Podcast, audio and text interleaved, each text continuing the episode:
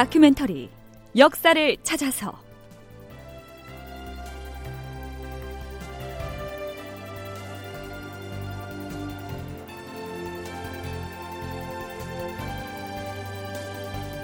제 779편 연합 함대의 승리 당항포 해전 극본 이상락 연출 최홍준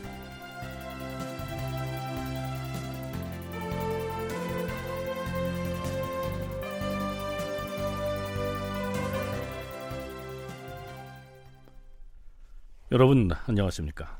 역사를 찾아서의 김석훈입니다.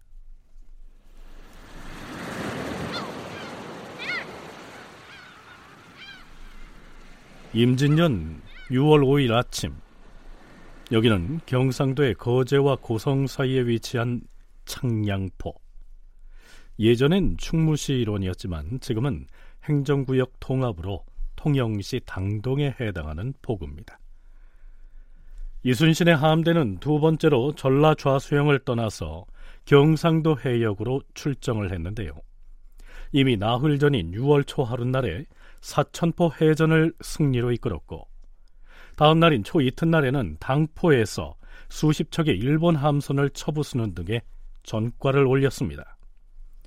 2차 출전의 제1차 해전인 사천포 전투에서 이순신이 일본군이 쏜 조총 탄환에 관통상을 입었다는 내용은 이미 방송을 했죠.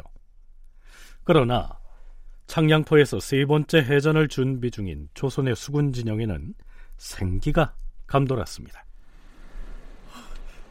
장군! 전라우수사 이혁기 장군이 판옥선 25척을 이끌고 이곳 창량포 앞바다로 다가오고 있습니다!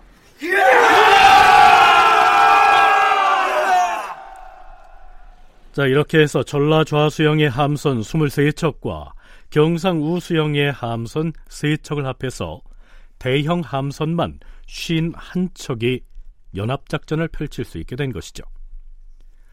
조선 연합수군은 당포에서 패한 일본 수군이 거제도로 도주했기 때문에 당연히 공격 방향을 거제도로 잡고 있었는데요. 그때 마침 일본군에게 잡혀 있다가 탈출한 포로들이 작은 배를 타고 나타나서는 매우 귀중한 정보를 제공합니다. 장군! 지금 거제도로 가셔봤자 외군 함선을 만날 수가 없습니다. 놈들은 당항포로 빠져가가 지금 그것을 정박하고 있습니다. 당항포는 고성군 회화면 당항리 포구를 일컫습니다. 그래서 적의 동태를 파악하기 위해서 당항포에 탐망선을 미리 파견했는데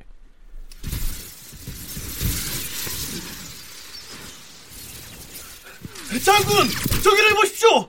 탐망선에서 신기자를 쏘아올리고 있습니다! 어, 그렇구나. 탐망선을 타고 나간 척후병들이 외놈들 함선에 정박한 곳을 발견했다는 신호다. 그럼 지금 전라 우수사와 경상 우수사에게 연락해서 전 함대를 당화포로 출전시켜야 하지 않겠습니까? 아니다. 이번에는 서너 척의 전선만을 먼저 당항포구 안으로 진격시킬 것이다. 출동 준비하라 이르라! 아니 장군, 지금 당항포에는 스무 척이 넘는 외선이 정박해 있을 터인데 판호선 서너 척으로 저들을 당해낼 수 있겠습니까? 이순신은 어째서 서너 척의 함선만을 먼저 적진으로 들여보내는 모험을 하려고 하는 것일까요? 더구나 이때는 모처럼 전라 우수영과 경상 우수영의 함선까지 합해서 쉰 척이 넘는 연합 함대를 갖추고 있었는데도 말이죠. 광주 전남연구원 김만호 연구위원의 얘기 들어보시죠. 연합 수군이 6월 5일에 일본군이 당항포에 있다는 소식을 듣게 됩니다. 그래서 연합 수군이 당항포 쪽으로 이동을 하게 됩니다. 그런데 이제 당시 일본군의 수군의 전투 양상을 보면 대체로 바다로 안 나오고 포구에 있다가 공격을 받으면 육지로 올라가 버리는 양상을 자주 보이거든요. 아마 그런 것을 인지하고 있었기 때문에 이순신은 우선 벼 몇 척만 배를 보내서 일본군을 유인하고요. 유인해낸 다음에 전체 함대가 폭으로 진입하여서 일본군의 수군과 맞서 싸우게 되는 거죠. 아마 이렇게 대규모로 바다에서 일대일로 싸운 경험은 아마도 이순신도 별로 없었기 때문에 소규모 배로 유인을 해서 싸우는 방법을 취했지 않았나 생각됩니다. 공격하고 빠지고 다시 공격하고 빠지고 해서 적선을 유인해낸 다음 연합 함대로 재빨리 포위를 해서 섬멸한다. 물론 이러한 작전은 이순신이 독단으로 구상해서 밀어붙인 것은 아니고요. 전라 우수사 이혁기 그리고 경상 우수사 원균과 사전에 논의를 해서 마련한 전략이었겠죠. 아무래도 경상 우수사께서 당항포의 지세를 좀 설명을 해주시지요. 자, 여기 해도를 보면 바로 이곳이 당항포인데 양쪽 상기석 사이의 바다가 마치 강처럼 이어지고 있습니다. 상기석 사이의 이 바다가 강풍만큼 협소하다면 우리 판옥선이 진입해서 작전을 수행할 수 있겠습니까? 문제 없습니다. 이 바다의 폭이 협착하지 않기 때문에 우리 함선들이 선단을 이루어서 공격 대응을 갖출만 합니다. 하지만 저들이 군선들을 해안에 정박한 채로 언덕 위에 포진하고서 조총으로 반격을 하면 작전 수행이 여의치 않을 터인데 전라 좌수사 휘하에 거북선이 있지 않습니까? 거북선을 선두에 내세워서 돌파를 하면 아닙니다. 거북선은 본격적인 전투를 개시할 때 출동할 것입니다. 이번에는 무엇보다 외놈들의 군선들을 바다로 유인해내야 합니다. 그러기 위해서는 우선 군선 서너 척만을 당항포 깊숙이 들여보냈다가 적군의 공격이 개시되면 짐짓 함선을 철수하는 듯이 바다로 물러나면 그러면 놈들이 자기들의 배를 다른 곳으로 빼돌리려 할 것이고 그때 잠복해 있던 우리 함선들이 전속력으로 내달려서 적선을 포위한다. 이런 계책을 쓰자는 것이지요. 그렇습니다. 네, 사전에 이런 전략을 궁리했다는 것인데요. 글쎄요. 마음 먹은 대로 됐을까요?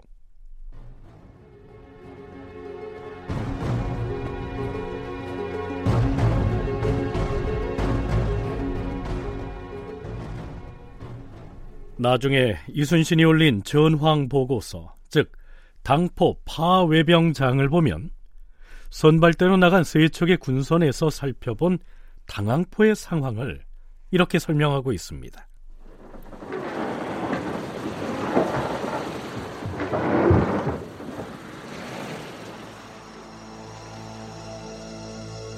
당항포의 서쪽 기슭에 이르니 검은색을 칠한 외선들이 보였는데 우리의 판옥선만한 대선이 아홉 척, 중선이 네 척, 그리고 그보다 작은 소선 열세 척이 해안을 따라 정박해 있었다.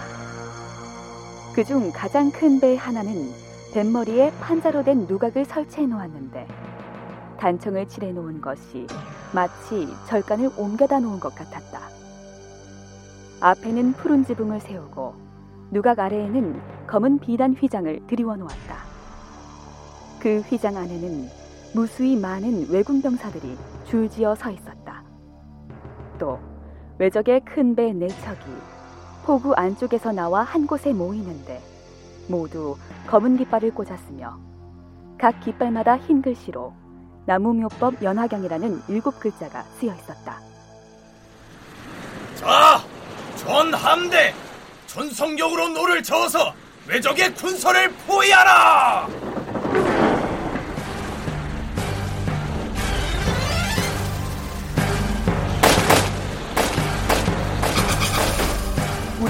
함선들이 다가가자 적들은 총알을 마구 쏘아대는데 마치 싸락눈이나 우박이 쏟아지는 듯했다. 우리의 전선들이 적을 포위했을 때 이순신이 함선들에게 제자리에 멈추라고 명하고는 돌격장은 북선을 몰고 돌격하여 함포를 발사하라!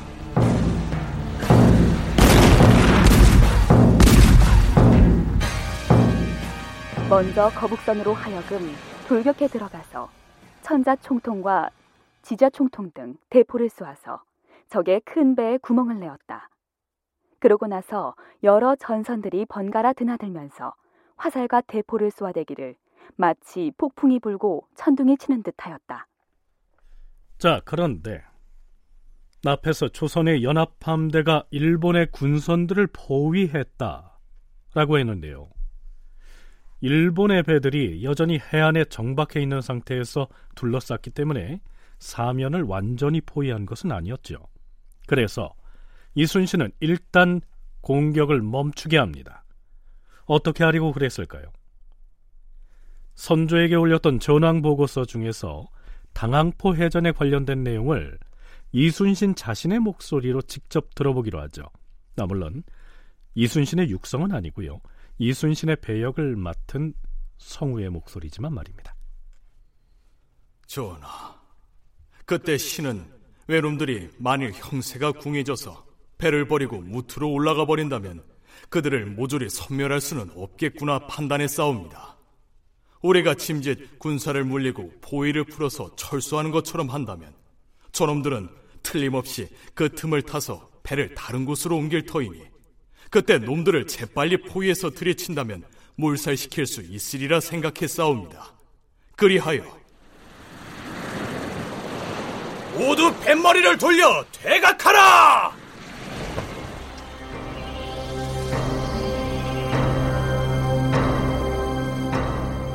이렇게 명령을 내린 뒤에 바다 쪽으로 물러나서 한쪽을 열어주었사옵니다. 그러자 아니나 다를까 높은 누각을 설치한 대형 왜선이 과연 터놓은 길로 나오고 다른 배들도 서둘러 노를 저어서 바다 가운데로 나오는 것이었사옵니다. 그래서 다시 명령을 내렸사옵니다. 놈들이 바다로 나왔다! 적선이 포구로 들어가지 못하도록 포위하라! 돌격장은 거북선으로 누각을 설치한 큰 배부터 맞부딪혀 깨뜨려라! 총통과 불화살을 발사하라!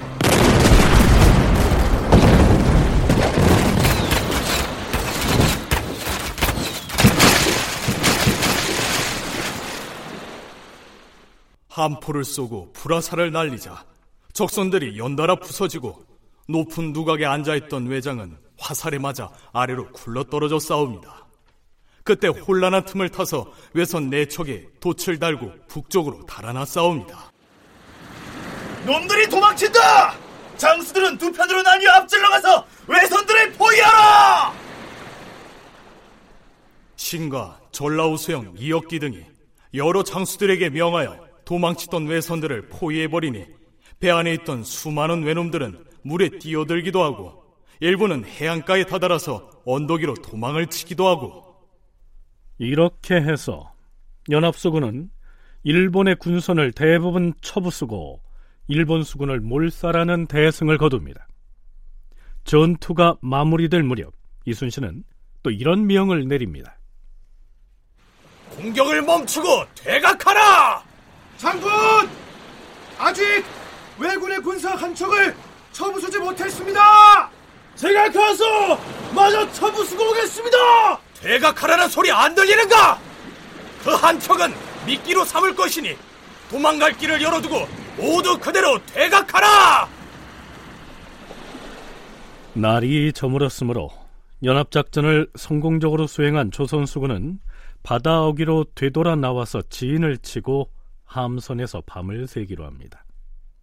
자, 이렇게 해서 6월 초 닷새 날에 감행했던 연합수군의 작전은 일단 성공을 거두었는데요. 한국해양대 김강식 교수는 바로 그 당항포에서 이순신이 구사했던 작전이 그 유명한 하객진이었다. 이렇게 설명합니다. 어, 하객진의 여러 전법들이 있는데 그 중에 실제 하객진을 제일 먼저 쓴 전투 중에 하나입니다. 왜냐하면 고성만이라는 지역이 하객진을 쓰기 아주 좋은 그, 그 지형적 조건입니다. 그래서 어, 이 처음에 그 유인하는 선박을 보내가지고 일본 군인들을 그 고성만 안쪽으로 유인해 드립니다. 그래서 이제 바깥쪽에다가 하객진 행태로 일본 군대의 어떤 그 탈출구를 막아버린 거죠. 그러니까 이제 일본 군인들이 고성만 안쪽으로 들어가가지고 거기서 이제 뭐 갈 데도 없고 또 아주 육지로 도망을 간다 이렇게 됐거든요. 그래서 그 안에서 이제 큰 성공을 거둡니다. 이주인 남대가. 사실 그 하객진이라고 하는 말은 이곳 당항포 해전과 관련된 기록에서는 나타나지 않고요. 제3차 출전 때 벌어졌던 그 유명한 한산도 전투의 전개 과정을 기술한 기록 중에 처음 등장하게 됩니다. 하지만 김강식 교수는요, 고성만의 당항포 앞바다에서 이순신이 구사한 진법이 바로 이순신이 처음으로 구사한 하객진 전법 중의 하나다. 이렇게 분석하는 것이죠.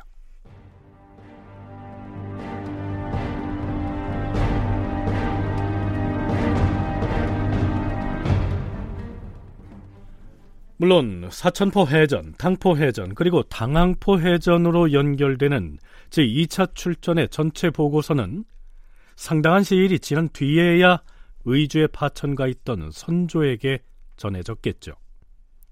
이순신이 보낸 그 보고서에는 처음으로 거북선을 출동시켜서 혁혁한 전과를 거두었다는 얘기. 그리고 이순신 자신이 일본군의 총탄에 관통상을 입었다는 내용도 포함되어 있었는데요. 자, 그 장계를 읽은 선조는 어떤 반응을 보였을까요? 이순신 그대가 만들었다는 거북선에 대하여 좀 더 자세히 알고 싶으니 그림과 도면을 과인에게 올려보내도록 하라. 그리고 그 거북선을 더 많이 건조할 대책을 수립하고 그것을 건조하는 데 필요한 것들을 조정해 정하도록 하라. 아, 그리고 싸움에 있어서 지휘하는 대장은 물론 용감무쌍해야 하지만 자신의 몸을 소중하게 보존하는 것 또한 나라에 충성하는 길임을 명심하고 다친 상처를 빨리 치료하도록 하라. 과인이 어이에게 명하여 약제와 의원을 내려보내도록 할 것이다. 자, 선조의 반응이 실제로 이러했다면 이순신은 감격에 겨워했겠죠. 하지만 유감스럽게도 앞에서 소개한 내용은 실제 선조가 그렇게 말했다는 것이 아니고요. 충무공 이순신 전설을 평역한 박기봉이 그때 선조가 그렇게 말했더라면 참 좋았을 텐데 라고 하는 자신의 소회를 덧붙여 놓은 해설문입니다. 박기봉은 그 아쉬움을 이렇게 덧붙이고 있습니다. 제대로 된 임금과 조정의 대신들이었다면 거북선에 대해서 그리고 이순신이 총상을 입었다는 보고를 접하고서 의당 그렇게 반응하고 조처를 취했을 것이다. 하지만 선조가 이순신의 부상을 안타까워했다는 기록은 어디에도 보이지 않는다. 참으로 아쉬운 일이 아닐 수 없다. 네, 그렇다면 당항포 해전은 거기에서 끝이 났을까요? 아직은 아니었습니다. 연합함대가 당항포에서 철수할 때 이순신이 왜군의 군선 한 척을 일부러 쳐부수지 않고 미끼로 남겨뒀다고 했었죠. 자, 과연 그 미끼에 왜군들은 걸려들었을까요? 다음 날인 6일 새벽 방답 첨사 이순신이 전라 좌수사 이순신에게 이렇게 말합니다. 장군, 제가 일부 군선을 이끌고 당항포로 가서 어제 남겨둔 외선을 둘러보고 그 미끼에 걸려든 외놈들이 있으면 소탕하고 오겠습니다. 네, 충무공 이순신과 한글 발음으로는 동명이인인 이 이순신은 가운데 글자를 순할 순자를 씁니다. 충무공의 직속 부하로서 양녕대군의 후손이고요. 충무공보다는 10살가량이 어립니다. 자, 그 이순신이 이른 새벽에 다시 함선을 몰고 당항포로 진입을 합니다. 과연 성과가 있었을까요? 다큐멘터리 역사를 찾아서 다음 시간에 계속하겠습니다.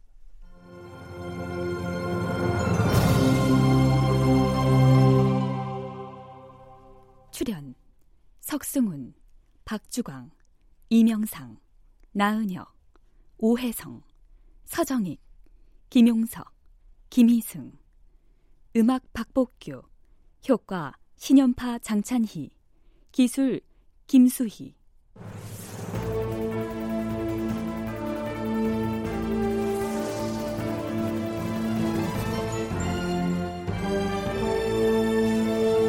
다큐멘터리 역사를 찾아서 제 779편 연합 함대의 승리 당항포 해전 이상락극본 최용준 연출로 보내드렸습니다.